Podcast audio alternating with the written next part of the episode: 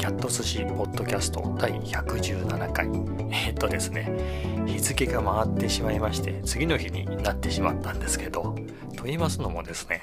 え、っと昼間のうちに撮っておいた今日の分のポッドキャスト。これをですねえ、っと書き出して、えアップしようと思ったらですねえっ、と、なんと撮れていなかったっていうね、ちゃんと録音したはずなんだけどなっていう、まあ、そんなことをね、うだうだ考えていても、も う元に戻らないので、でね、えー、困ったことに、先ほどですよ、先ほど、その今日の昼間撮った分っていうのが、まあ、前半の15分、20分ぐらい喋ったのかな。で、最後のパートを、えー、っとね、ほんと日付が変わる10分前ぐらいに、えー、と取り終えたんですね今日。今日っていうか昨日？なので、えーと、そことも話を合わせなければいけないなと思いつつ何を喋ったかなと、えー、まあそんな思い出せないですよね、えー、なんですがじゃあね気を取り直して、えー、話したいと思いますけどじゃあ何の話したんだろう？じゃあカフェ散歩の話しましょうか。なんか毎日この話してる気もするんですけどえっ、ー、と今日はね、えっ、ー、と、喫茶店ですね、えー、ローカルの、えー、まあ、いつもローカルのとこしか行ってないんですけど、その中でも割と近めの、えー、純喫茶に行ってきました。えっ、とね、入った時には、お客さん僕しかいなかったですね。誰もいない時に入って、えー、窓際の席に。ここがね、あんまりそこそこ遅い時間になると直射日光がね、西日が半端なし当たるんで、えっ、ー、と、映像なり写真的にもちょっと日が、にあの、光が強すぎるんで、そういう時は違うところに座るんですけれど、今日はね、えっ、ー、と、かなり雲が厚くて、ということで、えっ、ー、と、あの窓際の席に座りました。窓際の席ってのは1個しかないんですけれど、まあそこのテーブル席に座って、まあ昨日も行ったんでね、まあ2日続けて、えー、席も同じっていうことで、で、そうなると、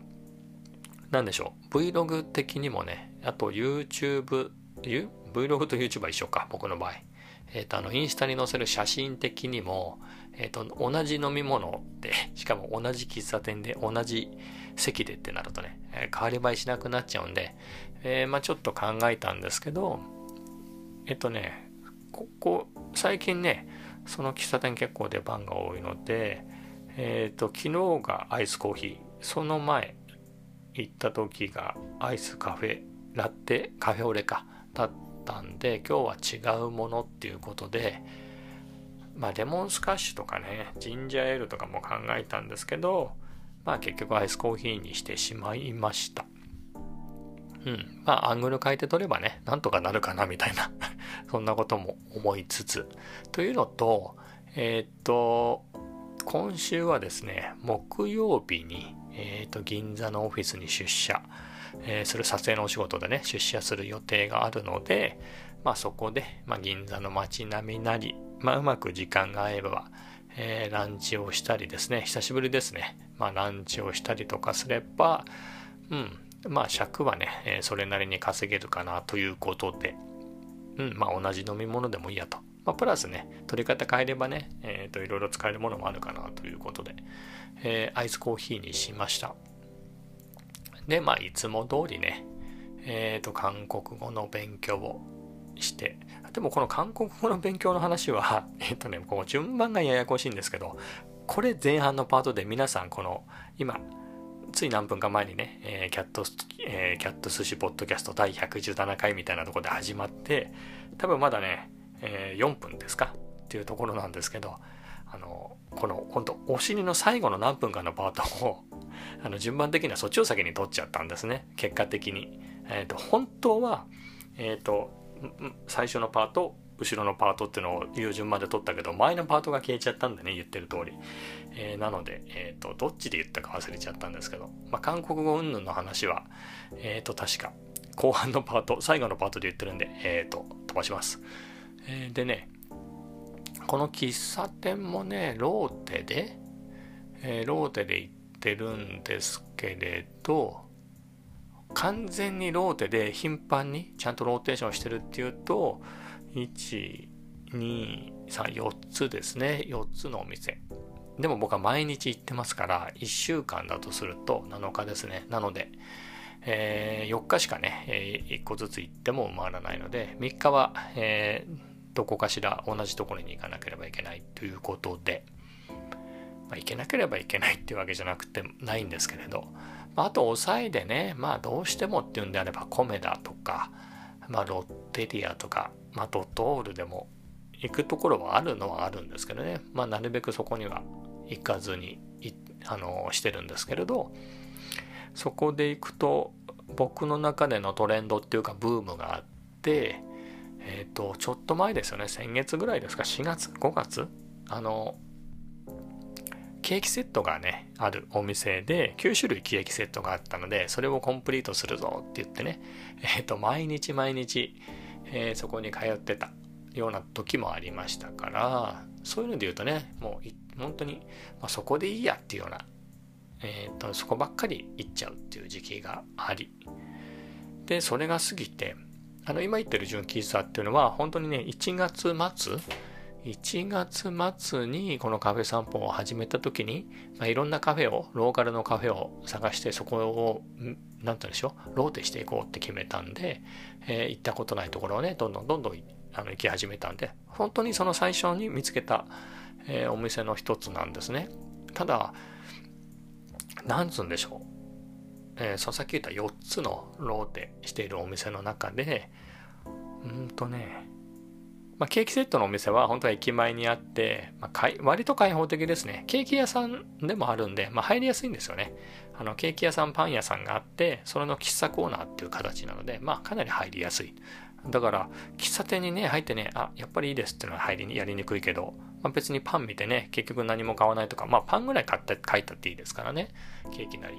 まあ、みたいなとこで入りやすくなってるし、で、もう一つ行ってるのがドトールっぽいお店なんですけど、まあ、ドトールではないんですよ。まあ、そこもね、えー、まあ、かなり、え、ー、と、オープンな感じのお店だし、なんでしょう、そんなに距離が近すぎない？お客さんとの感じだし、席もそこそこあるので、そういう意味では入りやすいんですよね。えー、で、もう一つは住宅街。あ住宅、本当の住宅を改造して、週3日か4日待ってください。月水金土だから4日ですね。4日のしかも11時から4時ぐらいまでしかやってない。まあ、そこはそういう意味ではね入りにくかったところはあるんですけどただ入ってしまうとかなりえっ、ー、と居心地がいいお店で、えー、まあ今時のお店なんでねかといって気取りすぎてないっていうあの距離感でまあ距離は近いですけどねまあ本当に何せ近所の人ですからえー、ただそこは入りやすい。まあ僕にはなんか水があったというかコーヒーがあったというか、なんで入りやすいんですけれど、この今日最近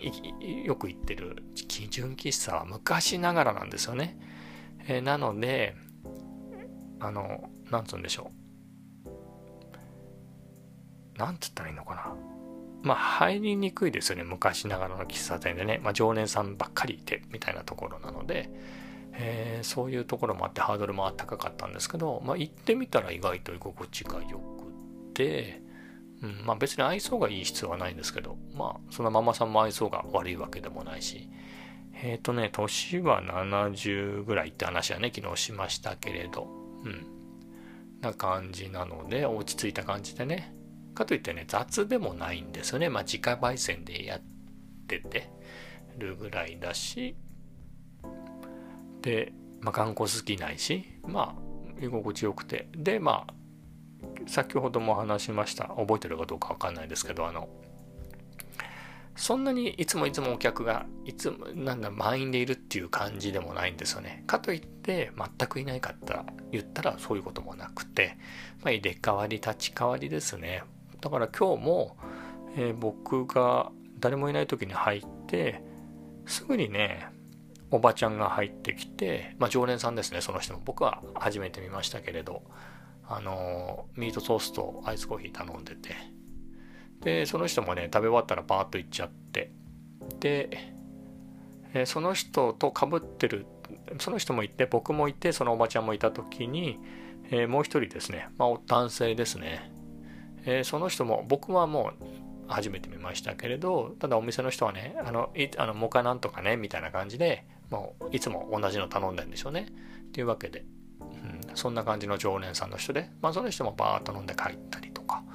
えー、だったし、で、あとは、その男性がいた時かな。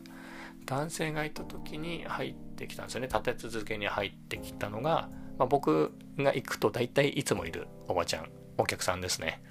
がいて、まあ、昨日も あったんですけど、まあ、そのその人はかなりお店の人と仲いいみたいで、えー、まあカウンターでママさんとお話ししてるっていうね奥のカウンターで。まあみたいな人で、えー、まあそんな感じでねずっと例えば30分とか誰もいないっていうのはないですね。うん。何にもなんだろうな。何ていうかまあ、駅の近くではあるんですけど、ローカル線で大して大きい駅でもないんですよ。昔はね、なんかね、県営住宅的なのがあったらしいんですよね。もう取り壊しちゃったみたいなんですけど、その頃は、駅前に商店街的なものがあって、今でもその残骸的なのはあるんですよ。え昔ここ何かの飲食のお店だったんだろうなっていう作りだけど、あの、訪問介護の、えー、会社みたいになってたりとか、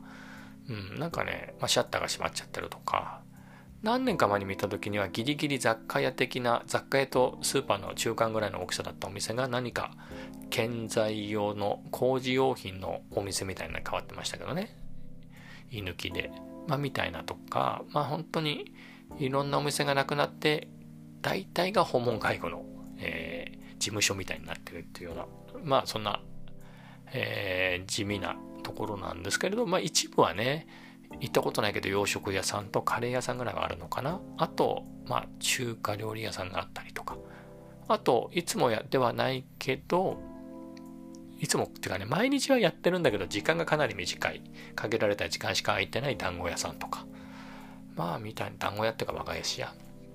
まあ、あとクリーニング屋だったり。まあ、そんな感じですね。ポツポツ。昔はそこそこ栄えていたんだろうなっていうようなね。えー、あたりにあるんですけどかといって分かりやすいっていうほどでもないんですよね。えー、なのでまあ地元のねほんと常連の人が来るっていう、うん、感じですねまあ僕も含めてただ僕はね本当に、えー、今年になって初めて入ったぐらいなんであれですが。まあ、というところでね、刻々、まあ僕もそんなに10回ぐらいしか行ってないんであれですけど、まあ、初めて来ましたみたいな感じの人も、まあ、見かけたことありますけどね。まあ、でもなんか大したもんですよね。まあ偉そうに僕がそういう飲食のお店をやった経験もないですけれど。言うほどでもないんですけれど、ね、ひっきりなしっていうか、まあ、毎日ね、それなりにお客さんがね、ああいう喫茶店で入ってくるっていうのはね、まあ立派なもんですよね。まあ、あんまりお店がないっていうのもあるんですけれど、うん、まあ居心地もいいし、まあ、ママさんも70代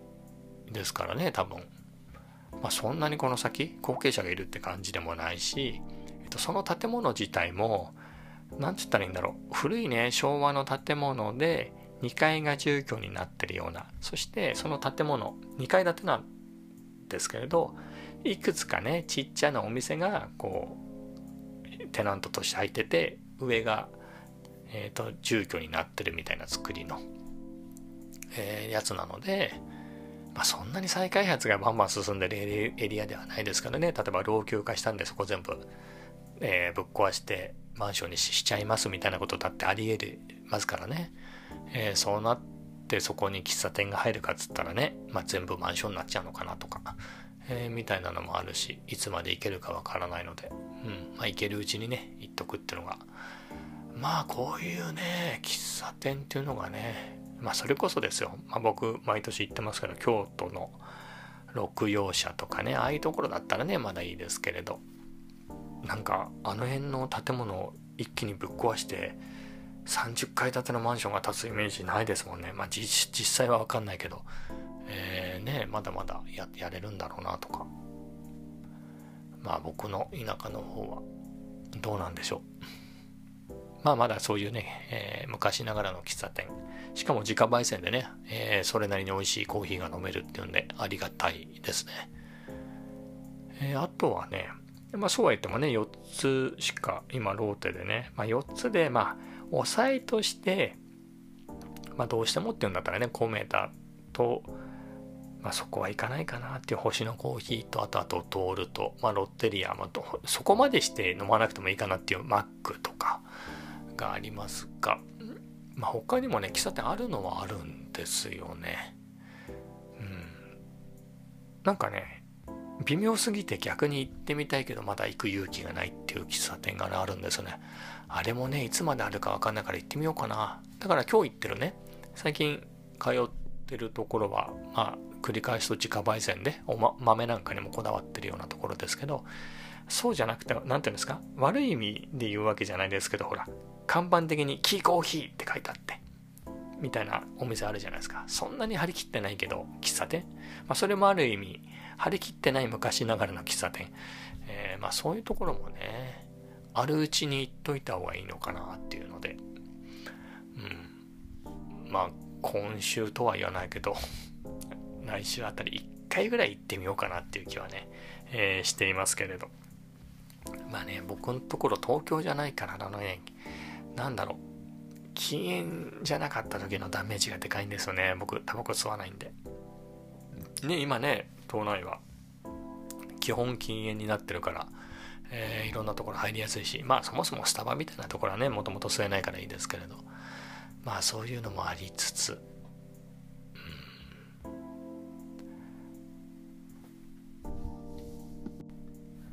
えっ、ー、とね、結局、あの後、雷雨がね、すごくて、しかも長かったんですよ。えー、ゲリラ豪雨的な、えー、そんなのではなくて、えっ、ー、とね、結局9時ぐらいまで降ってましたかね。まあ8時過ぎぐらいには弱くなってたような気がしますけれど、うん、もうね、すごい雷雨で、まあ雷はそんなにすごくなかったけど、でも音はすごかったですね。あとまあ雨量もすごくてっていう感じで、まあとても走りに行けるような感じではなかったですと。で、9時ぐらいに、ちょっと、えー、散歩でも行ってこようかと。あのね、その時点で6000歩ぐらいしか歩いてなかったので、6000何百歩か。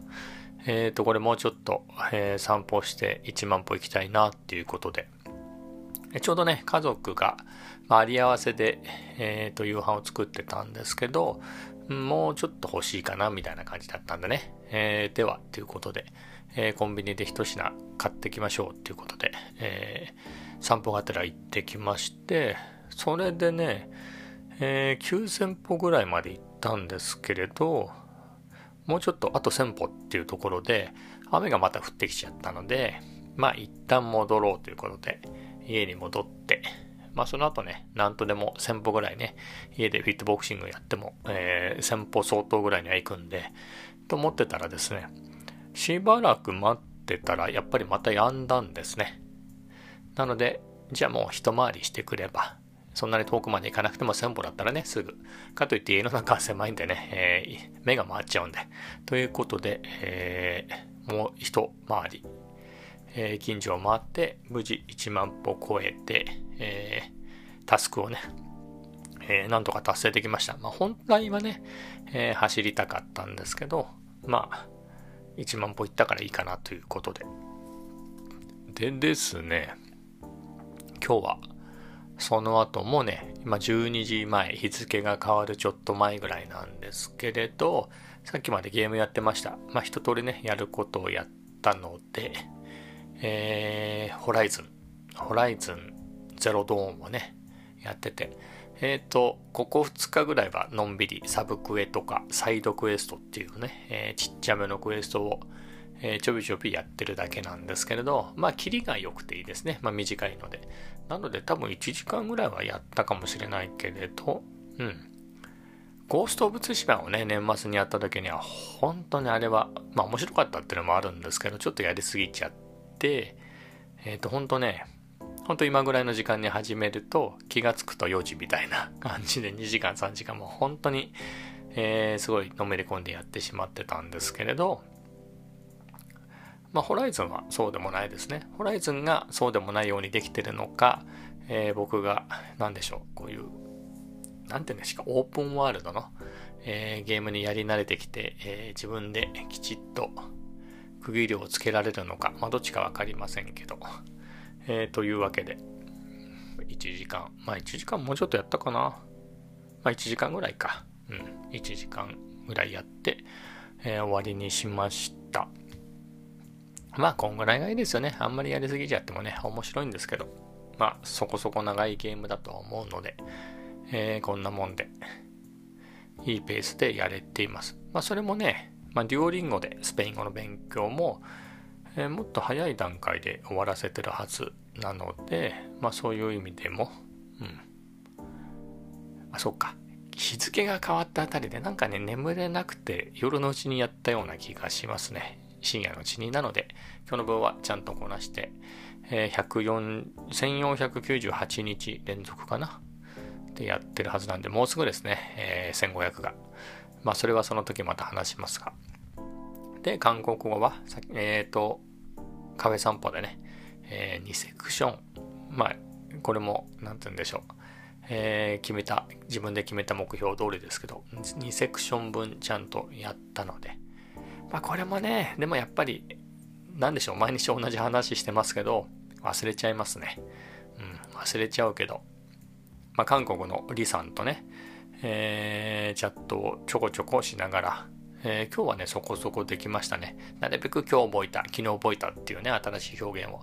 えー、頑張って使ってみながら、えー、チャットしてますけど、まあ、文字だからまたなんとかなりますけどね。これが本当にリーさんが本当に日本に行って一緒の職場で働いてた頃みたいな感じで、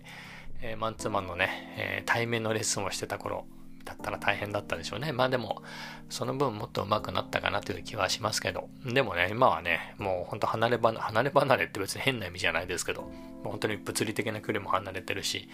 さすがにね、そこでボイスなり、えー、ビデオチャットなりでまで習うっていうほどのね、えー、そこまでおんぶに抱っこはできないので、まあ、文字だけでね、えー、勉強してますけれど。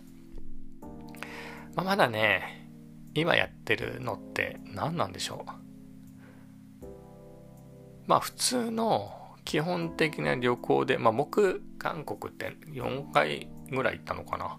で、一番長い時で1ヶ月ぐらい行ったことがあったので、まあその時で言うとね、まあ事前にそれなりにちゃんと勉強してから行ってたっていうのもあるし、でもその頃ね、3回ぐらい、かなり1年のうちに3回ぐらい行ったのかな。まあ、みたいな感じでかなりそこそこの回数頻度で行ってたし、まあ、ちゃんと勉強してたのし、してたというのもあったので、それなりにね、喋れてたんですよね。うん。なんですが、今ね、なんか何言おうと言ったか、しようとか忘れちゃったけど、まあ、そんぐらいは喋れたけれど、まあ、ドラマとかはよくわかんないですね。えー、あれをちゃんとわかるようになりたいなと思って、えー、まだまだ頑張ろうと思いますけど。なので、そんな感じで思い出した。何を言おうとしたか。普通に、まあ、外国人です。僕ね。僕が外国人ですと。まあ、韓国人じゃないです。ネイティブじゃないでないですという前提で、えー、まあ、なんとか一生懸命、ね、それなりそこそこ頑張って会話できますよっていう意味の。全然流暢じゃないですけどね。まあ、っていう意味では、まあ、十分まあそこそこそれなりにできてるなと思うんですけど、やっぱドラマとかになるとね、いろんなセリフ回しに味とかを感じるわけですよね。僕らが日本語のドラマを見てても、